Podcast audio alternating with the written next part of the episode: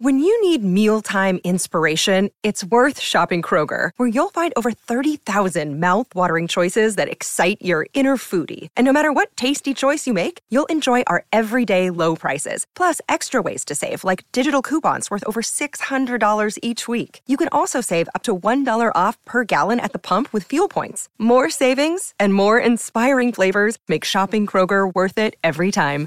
Kroger, fresh for everyone. Fuel restrictions apply. Another day is here, and you're ready for it. What to wear? Check. Breakfast, lunch, and dinner? Check. Planning for what's next and how to save for it? That's where Bank of America can help. For your financial to-dos, Bank of America has experts ready to help get you closer to your goals. Get started at one of our local financial centers or 24-7 in our mobile banking app. Find a location near you at bankofamerica.com slash talk to us. What would you like the power to do? Mobile banking requires downloading the app and is only available for select devices. Message and data rates may apply. Bank of America and a member FDIC. And welcome back into the Blue Horseshoe Podcast. Reineke and George Bremer here with you. Make sure you are downloading and subscribing to the Blue Horseshoe Pod wherever you may get your podcast. So, George, the road finale is almost here. Sunday, one o'clock. Giants Stadium. Giants going for uh, with a win, they clinch a playoff spot. So the sixth straight opponent, or really the third straight opponent, I should say. The Colts are playing the playoff spot on the line for them. Colts are are or underdogs by six points, which is okay, interesting uh, on the road against a, a playoff caliber team. But let me ask you this question here, and it just comes to the game in general. Two games left. Is there anything that could make this season worse than it already is? Like, is there anything, I guess, to lose these next two games, but at least on, on Sunday against the Giants? It's hard to to imagine what it would be. I mean, when you're when you're looking at already having a historic comeback, you know, the, the worst, the biggest uh, blown lead in, in, NFL history. When when you're looking at a 33 point fourth quarter in Dallas, which was a franchise record for them, uh, there, there aren't a whole lot of things they could do worse. I mean, I guess they could set those records again. You know, have a 40 point quarter and, and maybe a 40 point blown lead. Uh, but I think they, I don't know if they've hit rock bottom, but they're definitely, they can see it from here. Uh, it'll be interesting, you know, to see how things finish up that way. I look at it more on the like sort of who can maybe make something of this season matter for them as an individual. Uh, and there's three guys that come to mind right away. First one's Dallas Flowers, because we've seen him start to kind of make a name for himself as a return man. With Isaiah Rodgers going on on injured reserve, he's going to get some more play on, on on defense. His teammates talk really highly of him. They really think he's got a lot of talent. Undrafted guy, played Division two football, played at four different schools but he was enough of an athlete that he played on both offense and defense, and he also played basketball in college. Uh, so I mean, you're talking about a guy who's kind of a freak in a lot of ways, and I think it'll be interesting to see can he go out there and, and earn himself a spot in the rotation, maybe in that defensive backfield next year. Uh, the other two guys are pending free agents, Parris Campbell and, and Bobby Okereke.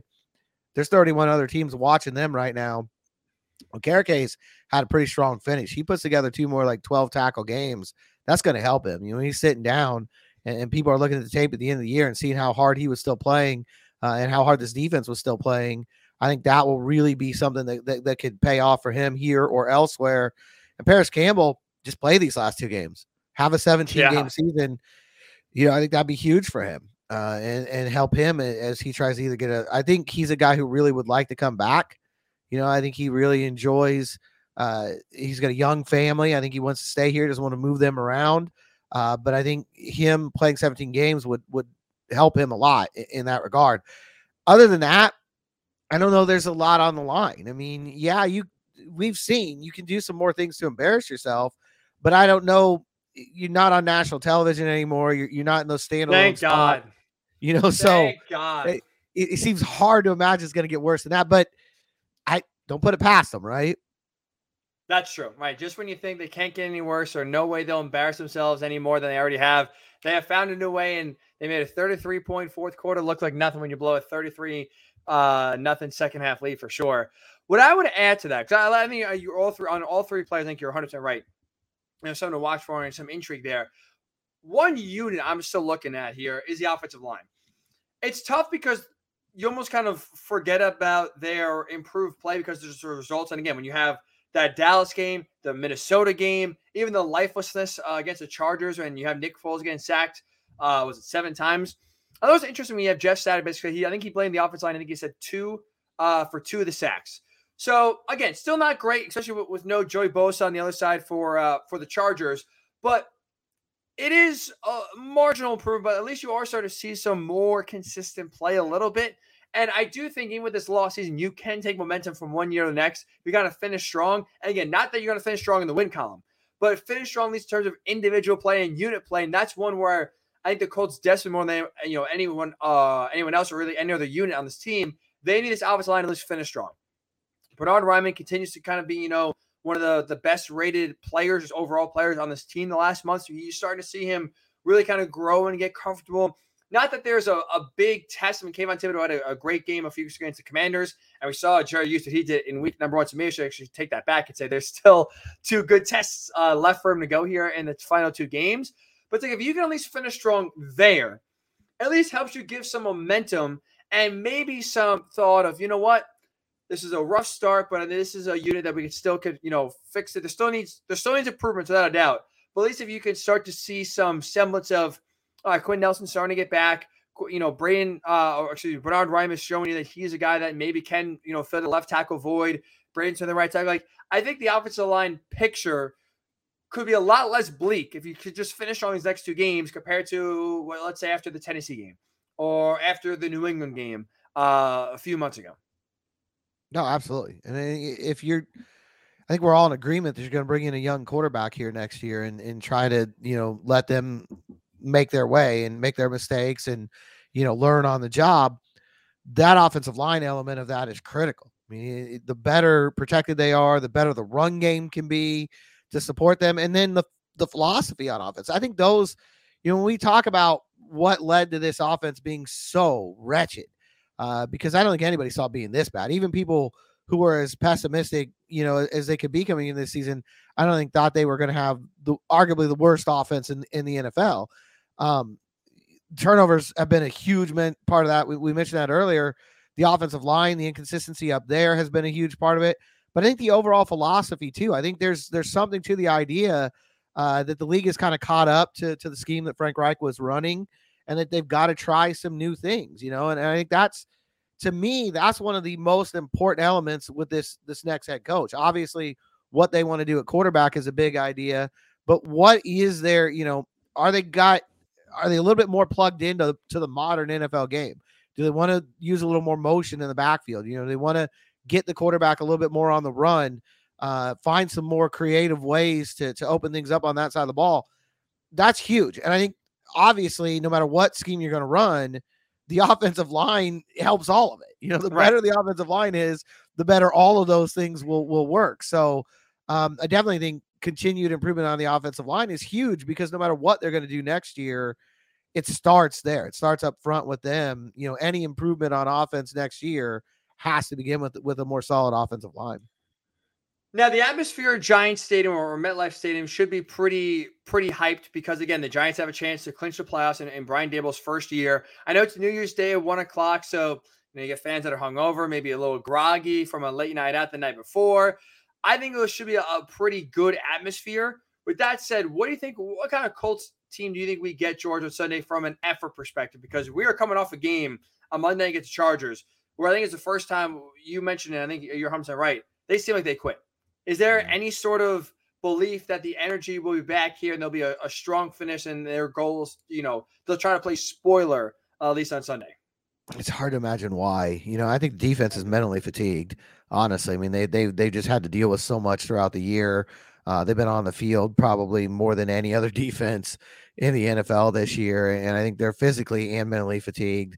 Uh, and offensively, I think there's just some at some point you bang your head on the wall so many times, you run out of answers too. You know, I mean, they've they've gone through three different quarterbacks.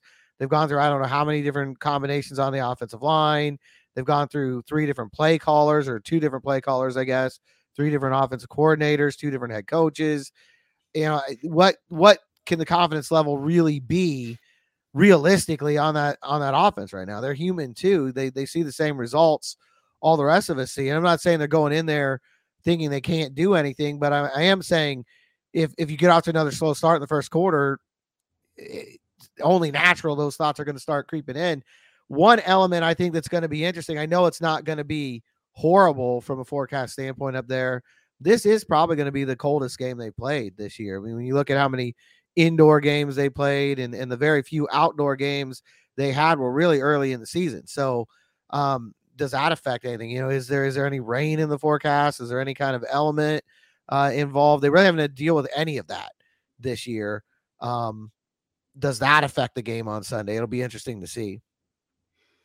Well, at least when my weather app's telling me 53 degrees and mostly sunny skies on Sunday. So, so they may get hey, lucky that, again.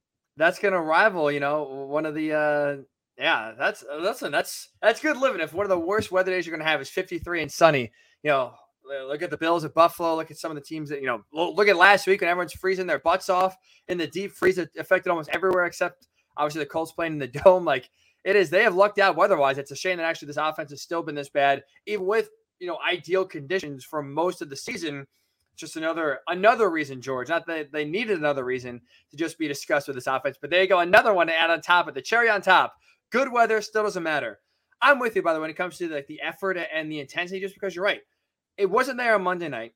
I don't think now going and, and facing a team that again could cut your playoff spot is going to really juice this team up because it it was right there against the Chargers, it was right there against the Vikings. At both times, they let those games slip away, and especially in the second half against Minnesota and the entire game against LA, like they just didn't care. And also too, like to your point about the offense, like all right, Nick Foles back starting. Well, is there really a reason to play hard if you're on the defense or offense? You know, Nick Foles back there when you saw the way he played in his first game, and I was like, oh, all right, can't wait to go fight hard for Nick Foles, who most likely the players aren't dumb. Probably not going to see him again next year. He's probably going to be a one and done somewhere else. So it's like, it's I, I get it. You get paid to be professionals. I'm not excusing it. I just don't think what we saw on Monday night, you're going to see a whole lot of difference in terms of effort from the Colts on Sunday. I think the only way it changes is if you get some big plays early. You know, something like what happened in Minnesota. You, you get a big play on special teams or, or you get a big play on defense, and then the offense cashes in then you might see some enthusiasm grow just because you've got some positive momentum. But um, you know, obviously, even that wasn't enough to get them over the top up there. So uh, it's it's really hard to any other scenario. It's really hard to see why they would be all of a sudden fired up. And a couple guys have mentioned playing in New York on New Year's Day and that being kind of a special stage.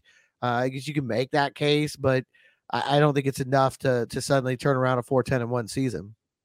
Yeah, I would agree with that for sure. That's if that's the motivation you need, and you're not going to be motivated by Monday night at home against a team that's fighting for a playoff spot, then I don't know if if being in the heart of uh, or just outside of New York City on the day after New Year's is going to get you fired up. That's for sure to play a, a spirited game at four, 10 and one. All right, George, let me ask you this. So the Colts are, are six point underdogs on the road. The over under is 38. What's more likely here? This game goes over the number of 38 and a half points, or the Colts can keep within a touchdown. Um, I'm gonna go with the Colts keep within a touchdown because I think the Giants have been another one of those teams this year that kind of plays a lot of close games.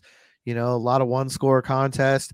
I'm not gonna pick them to stay within one, but I think that's more likely, uh, just because eh, New York's played pretty much all year. They played they played really close down to the wire contest, so I don't think that would be a stunning outcome if it happened again on Sunday. Yeah, I, am with you in terms of what what's more likely because I don't see this Giants offense light. Even with we talk about the defense, I don't see this Giants offense what whatsoever lighting it up on Sunday. And we know the Colts can't score, so it's that they, they won't do much on their end to uh to contribute to that number for sure. So I'm with you. I think the, the under is in play, and the under is, is very likely uh, on Sunday for sure. Sorry. So what is the game prediction, George? What, what are we gonna what are we thinking about? What are we forecasting for uh, the road finale? Yeah, some numbers that that I can't get out of my head right now. The last two times that, that they played without Matt Ryan and without Jonathan Taylor, they're 0 for 24 combined on third down in those games. They've had no touchdowns scored in those games and just six total points scored in those games. Uh, we've been talking about not seeing a lot of reason for things to turn around. I don't see a whole lot of reason for that to turn around. Um, I know the Giants haven't been maybe the most dominant defensive team uh, this year, but I, I don't think it's going to take a whole lot. The Chargers weren't either. You know, Chargers had a lot of of issues coming in, especially uh, against the run, and the Colts weren't able to take advantage of it. I'm looking at something. I'm going to say 17 to three on Sunday in favor of the Giants. I think it's going to be a game very much like the one we just saw, uh, where it's just sort of the Giants almost sleepwalking their way to a win while the Colts just sort of play out the string. I would say 1910. I think you're right in terms. Like I think this is the game where they just they'll just find a way to get one touchdown. Like this is this is what we, we've come to here. Like ten. Honestly, when you're going through the score, I'm like, do I really want to say ten? Like, am I being too generous here by saying ten points? Ten points. That's what we're talking about. If I'm being too benevolent to the Colts offense. But it's like, holy cow! I mean, I don't think this Giants offense is gonna, you know, the, you know, the Colts are gonna turn over twice. Definitely one time in their own end. I just don't see this Giants offense converting those short fields into touchdowns. I think the defense will still do a good enough job to hold enough field goals. So I think a lot of field goals for the Giants. I'll say 19-10. Nick Foles gets one in the end zone. He gets his first career Colts touchdown. Let's say, uh, you know, let's give Parris Campbell a bone here. You mentioned before, I think it's a good one. Contract year, he'll be playing hard. A little 11 yard touchdown, Parris Campbell. There you go. But lose 19 10 and go to 4 11 and 1. Everyone's happy yeah, I mean, at the end of the day, the, the final buzzer sounds and, and, everyone's fairly healthy. Uh, that's probably even even Jeff Saturday said when we were talking to him about outside of you know winning these last two games, what do you want to see?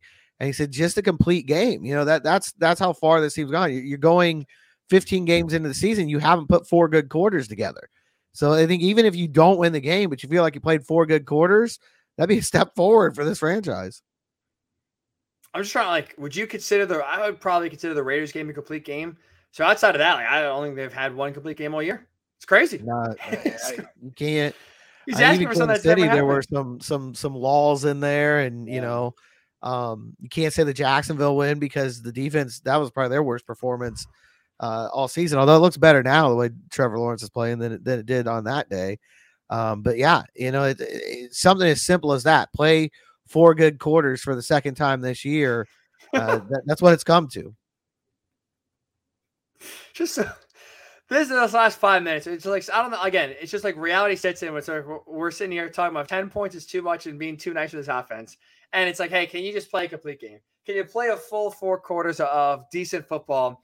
It's like we're, we're asking too much here, but at the same time, it's like, oh, that just should be like the benchmark each and every week. That just shows you how far off the rails this team has gone this year for sure. So that'll do it for this edition of the Blue Horseshoe Podcast. Really do appreciate all of you who do tune in. Have a great New Year's.